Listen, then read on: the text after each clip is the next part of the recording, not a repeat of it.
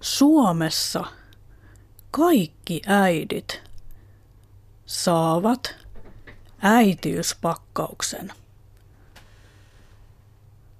Äitiyspakkauksessa on vauvan vaatteita ja tarvikkeita, joilla äiti voi hoitaa vauvaa.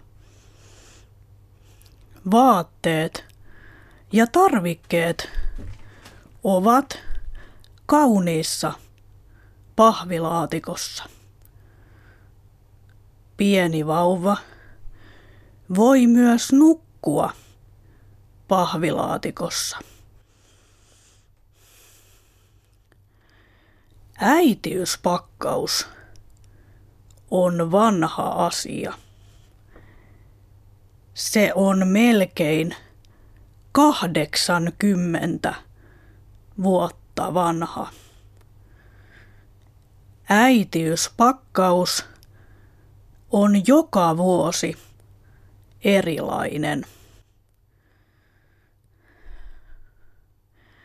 Englantilainen BBC kirjoitti uutisen suomalaisesta äitiyspakkauksesta kesällä 2013.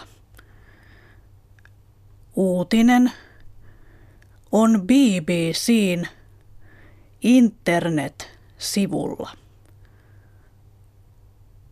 Jo kymmenen miljoonaa ihmistä on lukenut BBCn uutisen.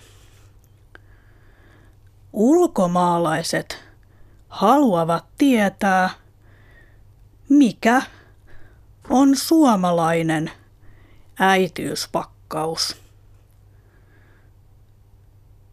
BBCn uutinen kertoo hauskaa tietoa suomalaisesta äitiyspakkauksesta. Uutisella on myös hauska nimi.